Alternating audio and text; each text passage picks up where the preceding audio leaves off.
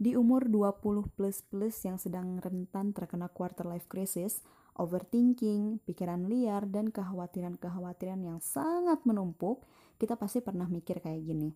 Seandainya aku belajar ini sejak kecil, atau misalnya ada pikiran, kenapa sih kok gue tuh gak pernah jago ya di satu bidang? Atau sebenarnya gue tuh bisa apa sih? Dan lain-lain sebagainya.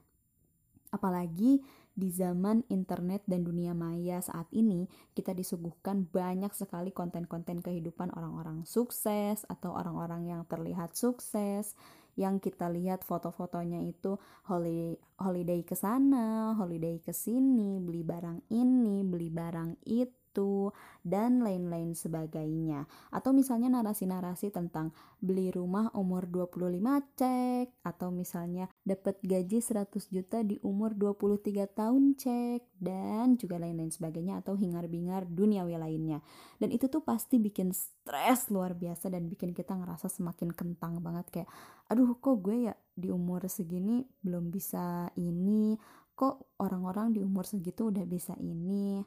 Tapi teman-teman, ternyata menjadi pintar dan jago dalam satu hal bukan berarti itu harus dipelajari sejak kecil. Nah, kebetulan aku mau cerita nih. Minggu lalu aku mengikuti kelas parenting yang diadakan oleh keluarga kita yang bintang tamunya atau pengisi acaranya ini yaitu Mbak Gina Esnur. Mbak Gina Esnur ini yang bikin film Dua Garis Biru, Ali dan Ratu Ratu Queen yang kemarin baru keluar. Pasti teman-teman juga tahu tentang kedua film itu dan itu filmnya luar biasa sekali ya teman-teman. Dan di kelas itu Mbak Gina bilang, apakah orang pintar harus belajar sejak kecil? Atau harus ahli dalam satu bidang khusus dan jago sejak kecil? Dan ternyata jawabannya tidak selalu, teman-teman. Bahkan Bagina juga cerita dulu itu ketika sekolah, beliau itu bukan termasuk orang yang pinter, bukan termasuk orang yang rajin, bahkan rankingnya aja termasuk ranking ke-8 dari bawah. Itu kan kayak wow, ternyata Bagina juga uh, pengalaman sekolahnya tidak termasuk ke dalam orang-orang yang katanya berprestasi masuk ranking 10 besar dan lain sebagainya. Lalu Mbak Gina cerita, ia pernah baca satu buku yaitu Range karyanya David Epstein yang bercerita tentang proses belajar seseorang. Nah, di sana diceritain apakah orang yang berprestasi harus belajar kayak Tiger Woods yang dari kecil udah main golf dan besarnya jadi pemain golf profesional atau juga mungkin e, banyak sekali orang yang berpikir orang yang pinter atau orang yang jago dalam satu bidang itu harus belajar 10.000 per jam atau orang yang pinter itu harus belajar terus setiap harinya tanpa berhenti, tanpa istirahat, tanpa holiday, tanpa main-main dan lain sebagainya. Dan banyak sekali orang yang berpikiran seperti itu. Namun, ternyata ada kisah lain yang bisa menjadi uh, referensi teman-teman untuk bisa memahami dan mengerti gimana sih cara kita uh, belajar untuk diri kita sendiri. Dan ini adalah salah satu kisah dari petenis pemenang Wimbledon yang ia itu tidak belajar tenis dari awal, malah sebelumnya ia itu banyak mencoba olahraga lain kayak misalnya bola basket, kemudian bola sepak dan olahraga-olahraga lainnya. Jadi sebelum dia menjadi pemain tenis profesional ini, dia mencoba segala olahraga-olahraga yang dia sekiranya mau gitu misalnya kayak wah ini sepak bola kayaknya seru nih ikut gabung. Oh ternyata nggak begitu cocok ya ganti lagi. Terus lihat basket oh kayaknya basket oke okay juga nih. Gabung dan akhirnya nggak merasa cocok juga dan akhirnya menemukan tenis. Dan inilah yang akhirnya menjadi the one-nya uh, pemain tenis pemenang Wimbledon ini. Dan proses belajar kayak gini ini biasanya sering dianggap tidak fokus, padahal hal ini bukan hanya proses mencari minat, tetapi juga mengambil pelajaran yang cocok dengan diri sendiri dari berbagai hal yang sudah dipelajari.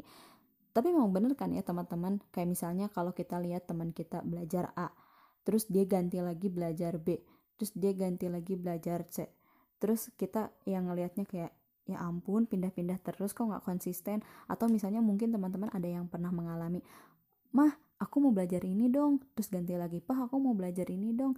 Pak aku mau les ini dong. Aku mau les itu. Terus dibilangnya kamu yang bener dong mau yang mana belajarnya? Mungkin itu terkait biaya juga ya. Tapi jangan salah teman-teman. Itu adalah proses belajar ya. Itu proses belajar kita untuk menemukan apa yang kita mau passion apa yang kita sukai dan duannya kita itu apa.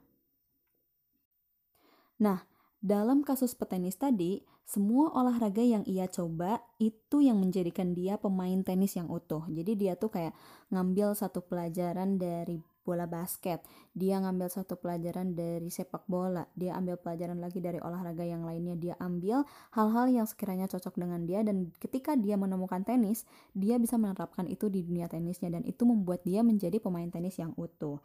Jadi, buat kita atau misalnya uh, teman-teman yang sudah punya anak yang sekarang sudah menjadi orang tua atau teman-teman yang belum menikah dan misalnya punya ponakan atau untuk kita sendiri yang sedang bertumbuh kembang jangan melihat hal tersebut sebagai orang yang tidak punya minat. Atau misalnya berpikir kayak misalnya kayaknya aku nggak punya passion deh. Kayaknya aku tuh nggak punya bakat deh. Atau uh, kayaknya gue tuh nggak punya minat apa-apa deh. Atau misalnya uh, kalau misalnya punya anak gitu kayaknya anakku itu nggak punya bakat sama sekali deh dan lain-lain sebagainya. No no no no no. Itu tuh bukan kayak gitu teman-teman. Bisa jadi itu tuh salah satu proses belajar seseorang yang nantinya bisa membuat orang itu menjadi sosok yang utuh dengan kemampuan yang maksimal seperti kasusnya pemain tenis tadi. Cuma kadang kita tuh terganggu sama ekspektasi dan perbandingan sama orang lain kayak teman-teman pernah ngalamin gak sih? Misalnya nih ya dibandingin sama anak tetangga gitu kan ya tuh lihat si Anu umur segini tuh seumuran kamu udah bisa beli mobil. Tuh lihat anaknya ibu ini dia di umur segini udah punya rumah. Kamu kok masih gini-gini aja?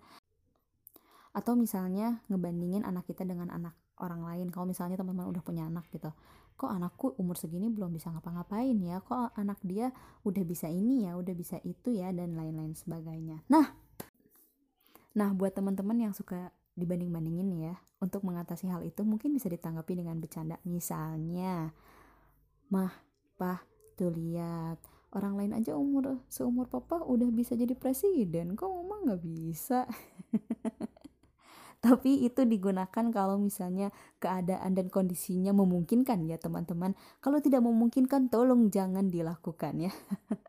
Bisa-bisa besoknya dicoret dari kakak nggak bisa pulang ke rumah nanti ya. Nah gitu teman-teman.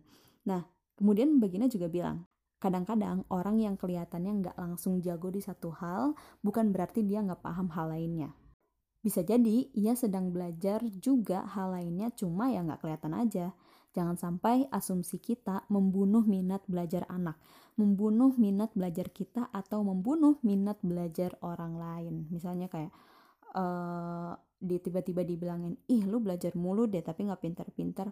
Atau misalnya, ih baru belajar di umur segini, telat banget ke mana aja gitu. Nah ini tuh bisa bikin seseorang yang sedang semangat belajar itu tiba-tiba bisa jadi males gitu buat belajar bisa bikin malu dan akhirnya gak mau belajar lagi termasuk buat anak-anak juga. Jadi apa pun yang mau dipelajari harus didukung sepenuh hati. Kalau kata orang Sunda mah ilmu teh berat mamawa. Ilmu itu gak berat dibawa teman-teman. Pasti ke mana pun kita pergi bakalan kepake ke mana pun kita pergi, bersama siapa pun kita pergi. Jadi, apa pun yang pengen kamu pelajari, apa pun yang pengen kamu tahu, apa pun yang pengen kamu bisa, lakukan aja. Jangan terhalang dengan umur dan omongan-omongan orang. Dan juga semangat untuk selalu menemukan passion kita, semangat untuk selalu menemukan bakat kita.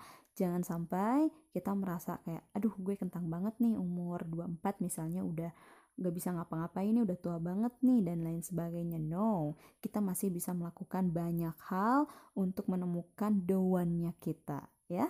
Semangat teman-teman! Semangat para pejuang! Semangat juga untuk semua yang ingin belajar semua yang sedang belajar dan semua yang sedang bertumbuh kembang. Annyeong